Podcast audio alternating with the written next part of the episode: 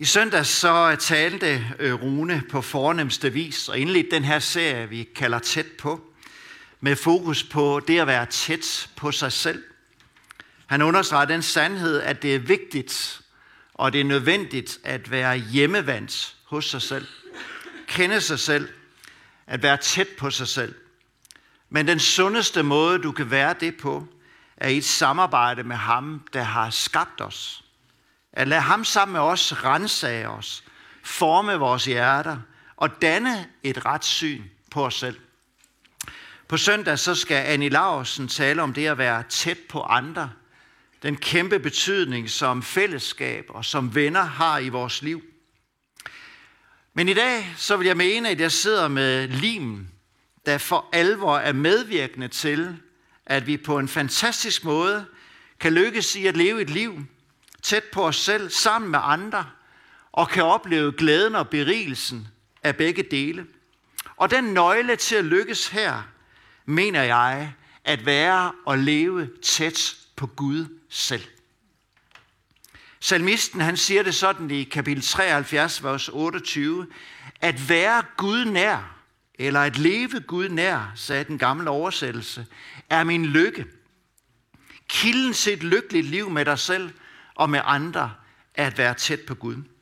Og her midt i 50'erne, og med mere end 45 års erfaring, så vil jeg gerne bekræfte, at det holder, det Asaf skrev i salmen. At være tæt på Gud er den største lykke i livet. Så den bibelske sandhed, jeg gerne vil belyse i formiddag, er det at være tæt på Gud, det kommer til at berøre og påvirke alle livets områder. Den måde, du ser på dig selv, den måde, du møder andre på, den tilgang, du har til livet, til formålet, til meningen med de år, vi har fået givet her. I formiddag så har vi velsignet af Sofia. Og hvis jeg skulle opmuntre hende bare til én ting i livet, som jeg mener er en game changer, så vil det være, lev tæt på Jesus, Sofia. Så skal alt det andet nok lykkes. Og det er den sætning, jeg ønsker, du også skal tage med dig her fra den her formiddag.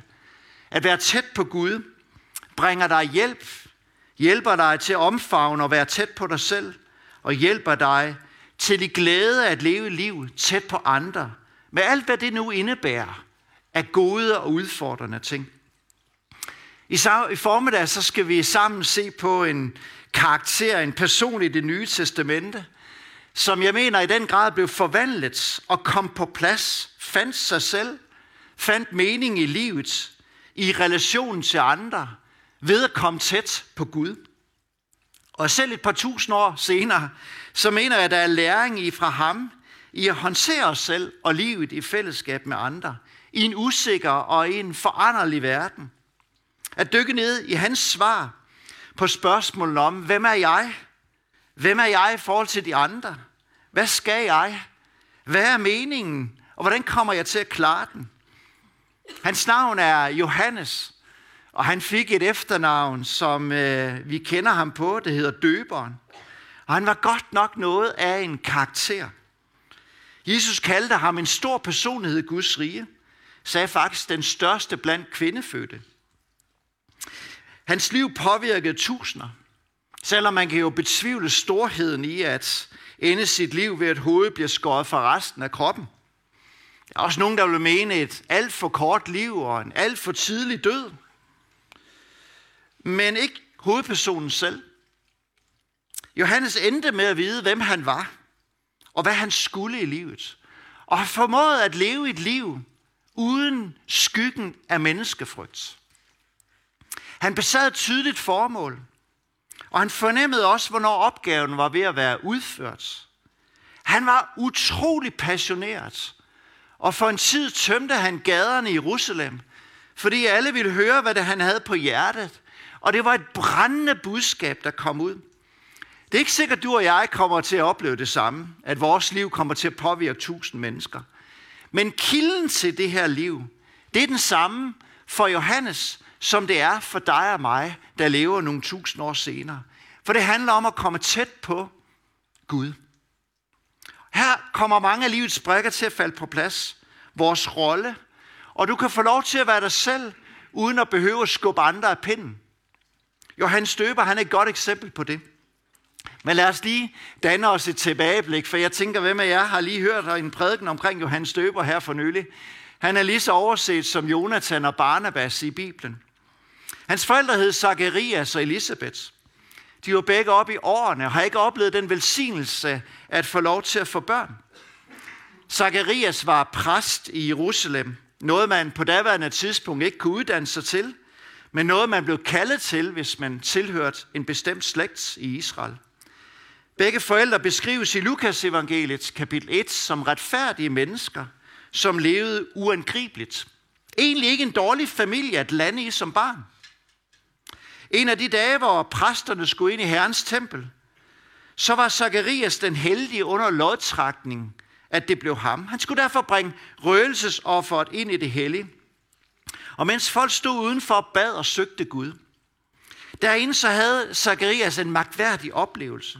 Der er en engel, der viser sig for ham og bebuder ham, at deres bøn om et barn vil blive hørt. Han får at vide, at han skal være far, og søndens navn skal bære navnet Johannes. Det betyder Guds gave, og det skal vi jo senere vise, at han blev. Samtidig så knyttede englen sådan nogle profetiske ord over barnets fremtid. Og de lyder sådan her fra det 14. vers i kapitel 1. Han skal blive dig til fryd og glæde. Mange skal glæde sig over hans fødsel, for han skal blive stor for Herren. Han må ikke drikke vin og øl, men han skal fyldes med helligånden allerede fra moders liv. Mange af Israels børn skal han føre tilbage til Herren, deres Gud. Han skal gå foran ham i Elias' ånd og kraft, for at vende fædres hjerte til deres børn, og give ulydigt et retfærdigt sind, og skaffe et folk, der er gjort rede. Prøv at høre nogle af de ord. Fryd og glæde. Mange skal glædes over ham. Stor i Guds øjne. Indviet til Gud. Fyldt med helligånden. Før Israel tilbage til Gud besigede Elias' ånd, skabe forsoning mellem generationer, et redskab til omvendelse og berede Messias et folk, der er klar til at modtage ham. Tak for kaffe. En opgave, der lå foran. Prøv lige et øjeblik at tage den over dit liv. Han har meget, meget svært ved at forstå det, der blev sagt Zacharias. Faktisk så svært ved at tro på det, at han skulle blive far. Så grunde hans manglende tro, så blev han stum indtil barnet blev født og omskåret. Og det englen havde bebudet her, det kom til at blive til virkelighed. Barnet fik det her mærkværdige navn, Johannes. Jeg tænker så, mærkværdigt er det vel ikke. Jeg hedder Johannes til mellemnavn. Men det var mærkværdigt i den tid, fordi slægten var der aldrig nogensinde nogen, der hed det før. Alle ville jo mene, at han skulle hedde Zacharias efter sin far. Så allerede som et lille barn, så bliver Johannes stemplet som anderledes. Men det kom til at gå meget værre. Fordi udover selve navnet, så var alle i Jerusalem klar over, at der var sket noget mærkværdigt den dag, hans far Zacharias gik ind i templet. Han havde fået en åndelig oplevelse, han kunne ikke tale bagefter. Prøv at høre, hvad der står her i vers 65 og vers 66 i kapitel 1. Alle de omkringliggende blev grebet af frygt, og i hele Judæas bjergland talte man om alt dette. Alle, der hørte det, tog det til hjerte og sagde, hvad skal den dreng mund blive til? For Herrens hånd var med ham. Så lad os prøve at skifte synsvinkel et øjeblik. Prøv at se det hele fra Johannes' perspektiv. Hvad skal jeg blive til? Hvem er jeg? Klarer jeg den? Du er jeg? Mit navn er opmærkeligt. Min familie er godt nok en præstefamilie. Egentlig ikke et dårligt udgangspunkt, når man skulle have med Gud at gøre. Farmand Zacharias har nok ikke fortalt alt til lille Johannes omkring hans åbenbaring i templet. Men det har ikke været uvidende for Johannes, hvad der foregik, og hvilke forventninger, der knyttedes til hans person. Hver dag, når han voksede op, så blev han mindet om det.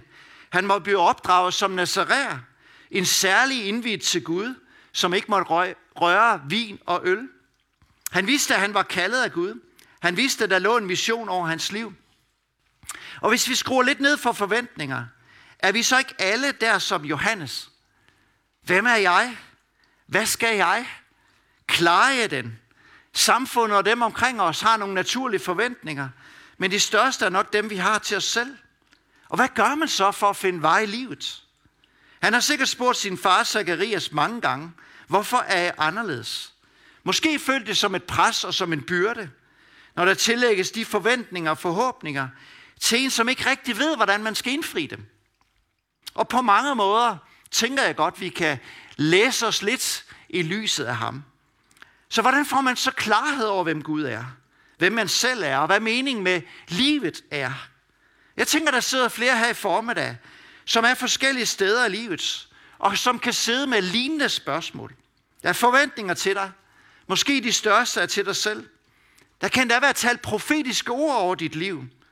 Men livet har måske ikke helt formet sig, som du havde forestillet dig.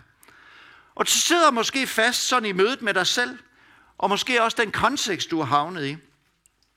Det kan også være, at du sammenligner dig med andre, og ender måske med sådan at annullere dig selv. Og alligevel er der under neden sådan en følelse af formål, mening. Der er noget, jeg skal. Det er bare så dunkelt. Det er så uklart. Hvor er de aftryk, jeg skal sætte i livet? Hvad er meningen? Og hvordan finder jeg vej? Og her tænker jeg, Johannes han bærer på en hemmelighed, som besvarer en del af de her spørgsmål. En måde at blive fortrolig på sig selv på. Dine gaver, dit formål, din rolle i fællesskabet. Og den måde, du måske skal indgå i den større sammenhæng på. Lukas udtrykker det sådan i vers 80 i kapitel 1, at han voksede op, Johannes, og blev stærk i ånden. Og han var i ørkenen til den dag, han skulle træde frem for Israel.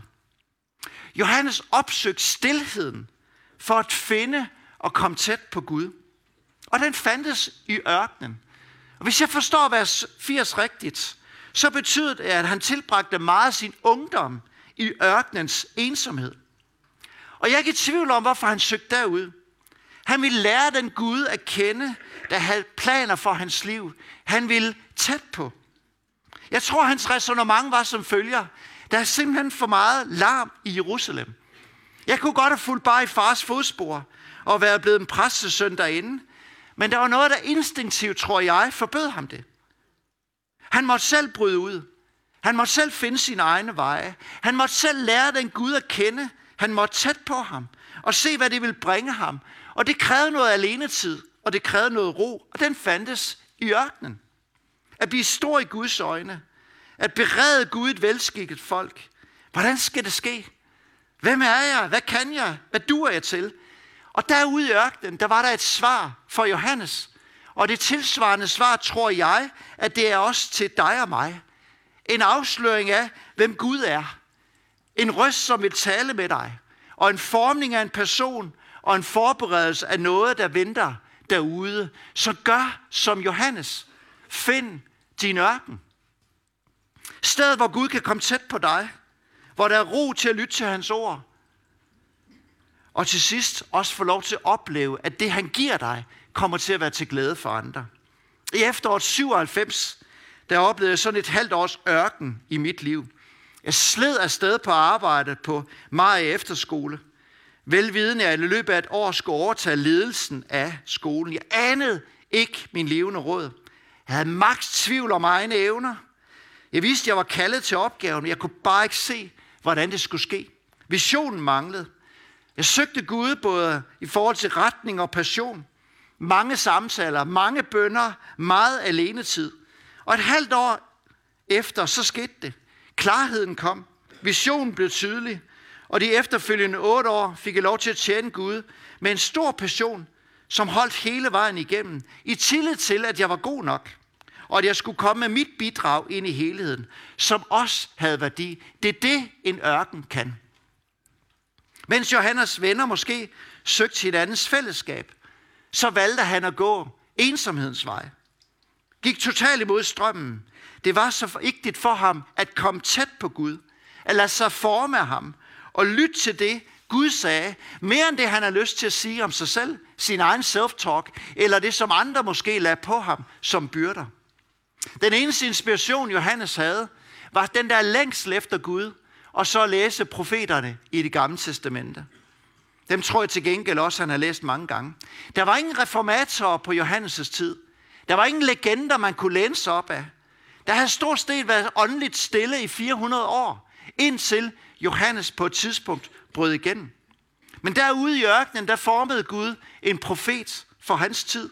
En røst fra Gud midt i sin samtid. Derude i ørkenen, hvor naboen var en kaktus, og en død slange. Der formes en mand med et budskab. Langsomt over tid blev han bevidst om sig selv, sin mission, sit formål i livet, den forbindelse over for Gud og det fællesskab, han var en del af, som han skulle gå ind i. Det var ikke et par dage i ørkenen, det var en periode i ørkenen. Indtil at folk de på et tidspunkt kom til at høre om den her kamelhårsdreng, som spiste fattigfolks føde, græshopper, når de fandt et bistad honning. Her levede Johannes den mest afgørende tid i sit liv. Her formede han til at være tæt på Gud, til en stærk personlighed, der hvilede i Gud, der hvilede i sig selv, og der efterfølgende også hvilede med det, som han skulle bringe videre ind i fællesskabet. Og hvis du leder efter, så er de største skikkelser, vi finder i, gengivet i Bibelen, de er gengivet af et liv i ørkenen. Det var her, de kom tæt på. Det var her, de lærte at udvise mere frygt for Gud end for mennesker. Det var her, de forstod den mission, de var sat og fik i livet. Moses fik efter 40 år i ørkenen hans eget besøg på at ændre historien. Det gik ikke så godt i første runde, men derude 40 år senere, der kaldte Gud ham på ham og løste opgaven. Var det ikke omkring 80 år gammel, han var der, da det for alvor gik i gang med Moses liv? Så kom on, kære venner, 80 plus, det er slet ikke forbi, det er ofte der, det rigtige begynder. Ellers kan man jo bare kigge til USA. Nå. Paulus havde tre år i Arabiens ørken. Jesus levede tre år, 30 år i anonymitet. Og det var først efter 40 dage i ørkenen, at det for alvor gik i gang. David havde 10 år som flygtning ude i ørkenen, gennem i skyggelandet der. Så personligheder, som blev ført ud i stillheden, og der kom til at se klart, fordi de kom tæt på Gud, og derefter kom tæt på den opgave og det fællesskab, som de skulle være en del af. Det ørkenland, som Johannes han voksede op i, det var karakteriseret af at være næsten mennesketomt. Der var nogle få hyrder fra Tekoa, der kom derud, men ellers så var det dage i stillhed. Det var nøgne kalkstensklipper. Det var brætte kløfter. Det var brændende sol. Og her passede den her kamelshårskap og den vilde honning måske særlig godt til omgivelserne. Han bad. Han fastede til den Gud, som han ønskede at kende. Råbte sin længsel ud. Og her mødte Gud den længsel, Johannes bar i sit hjerte. Han blev senere en bøndens og fastens mester. Noget, som han lærte sine disciple. Noget, som de var kendt for. Og noget, som Johannes selv har lært derude i ensomhed. Jeg tror ikke, vi kan sætte os ind i Johannes' kamp i ørkenen. Han tager jo ikke derud som en livstræt mand. Han tager derud som en kamplysten ung mand, der er parat og gerne vil forstå og blive udrustet til den mission, som nogen har lagt over hans liv. Og også en tid, hvor tidsånden og kulturen ikke bakkede ham op, og hvor der ikke var mange, der nødvendigvis gjorde som ham. Han ville erfare, hvad det betød at være styrket i helgen. Og ud af det der fællesskab, så fødtes der et budskab. Jeg tror, han har siddet nogle gange i sådan en klippehules åbning med sine tanker. Han har ligget på sit ansigt som sit forbillede Elias.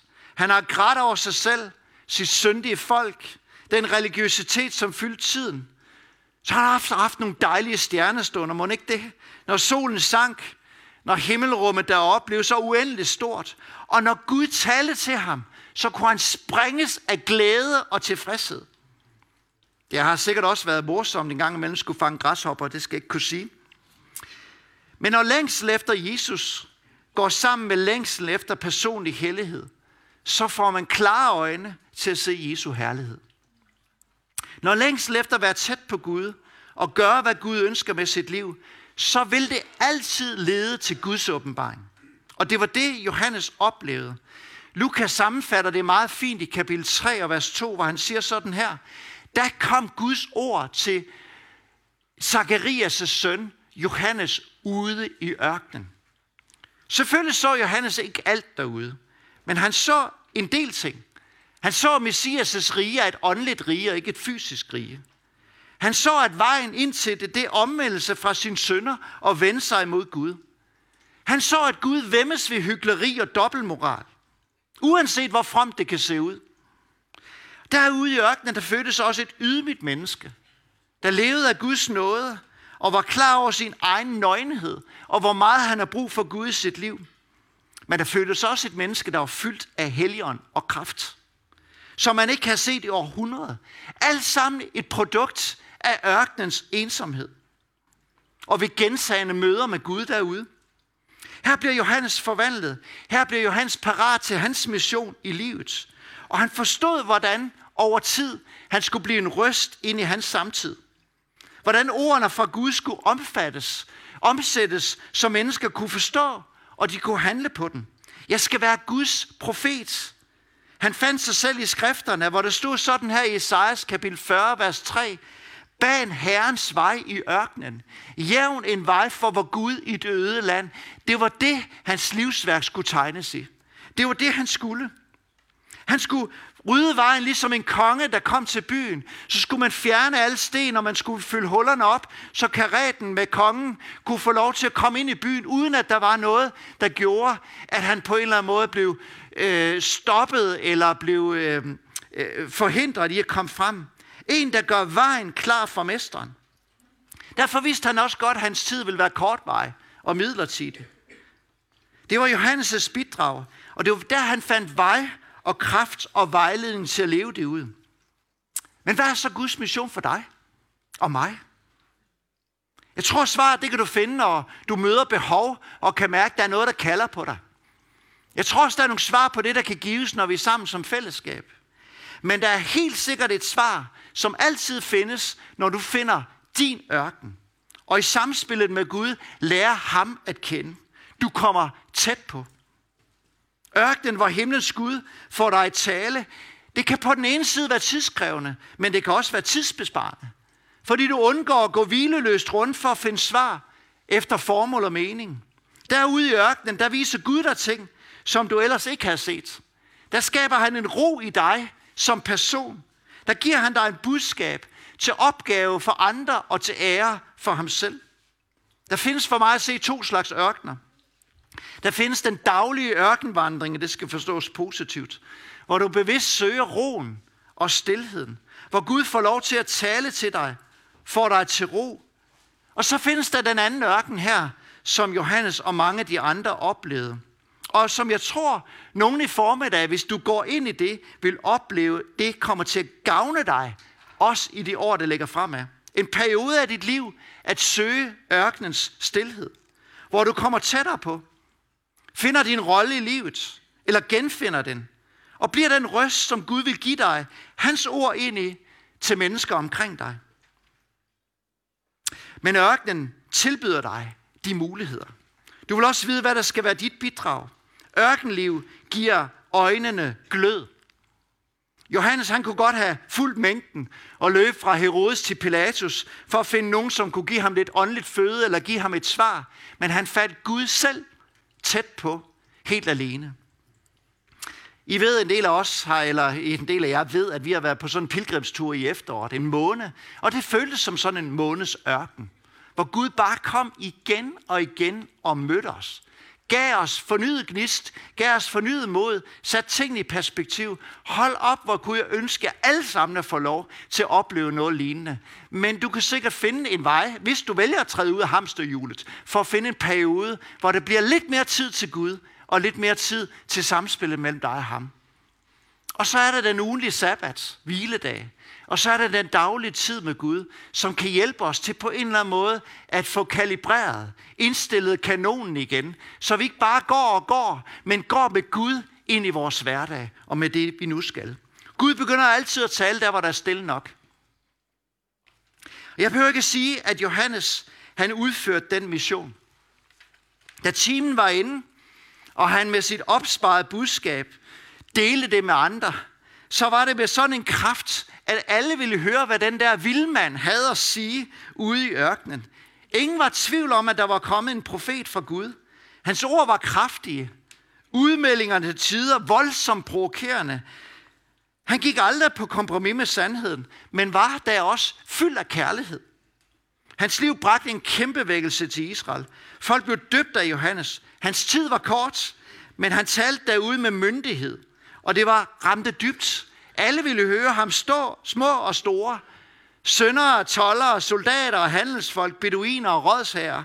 De kom for at lytte på ham. Der var også nogen, der blev fornærmet. Der var også nogen, der vendte ham ryggen og blev vrede over det, han sagde.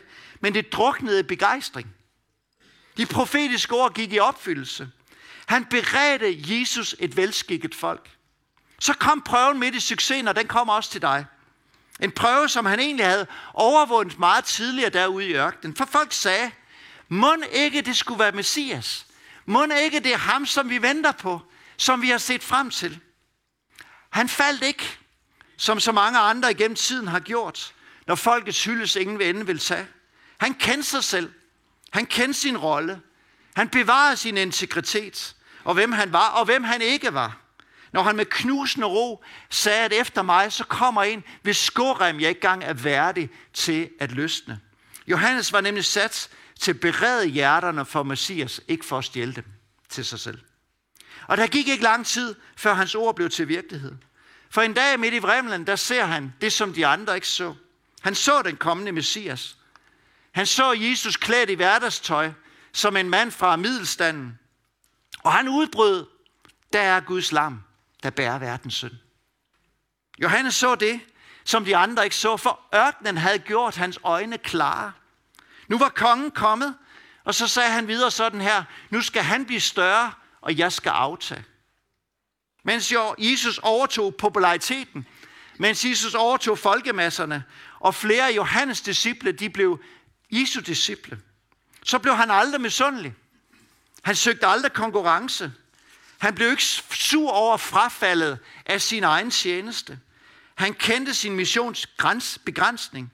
For det at komme tæt på Gud, det gør forskellen, og det hjælper os til at kende os selv og være en del af det store fællesskab. I dag, så kan du komme tæt på Gud. For Gud kom tæt på os igennem hans søn Jesus. Han kom for at frelse, han kom for at genoprette. Han døde Jesus på korset for vores skyld. Og af den grund, så kan vi alle sammen, som har lyst, komme tæt på. Og hvis du den her former, der ønsker at give dit, dit liv til Jesus, så kan du om et øjeblik bede en bøn sammen med mig. Du kan også bede med hjemmefra, og du kan tilkendegive ved om et øjeblik at løfte din hånd, at du ønsker at give dit liv til ham, som elsker dig. Kan vi bede sammen? Og hvis du sidder her i formiddag, der har lyst til at sige, Jesus, kom ind i mit liv, så kan du løfte en hånd, så vil jeg bede sammen med dig. Ja. Du kan bede den her bøn ind i dig selv efter mig. Kære Jesus, jeg ønsker at have dig tæt på. Jeg inviterer dig ind i mit liv som min herre og min frelser. Jeg giver mit liv til dig denne dag. Jeg ønsker at følge dig, Jesus. Amen. Nu slutter vi streamingen her, og øh, lovsanger, I må gerne have lov at komme op.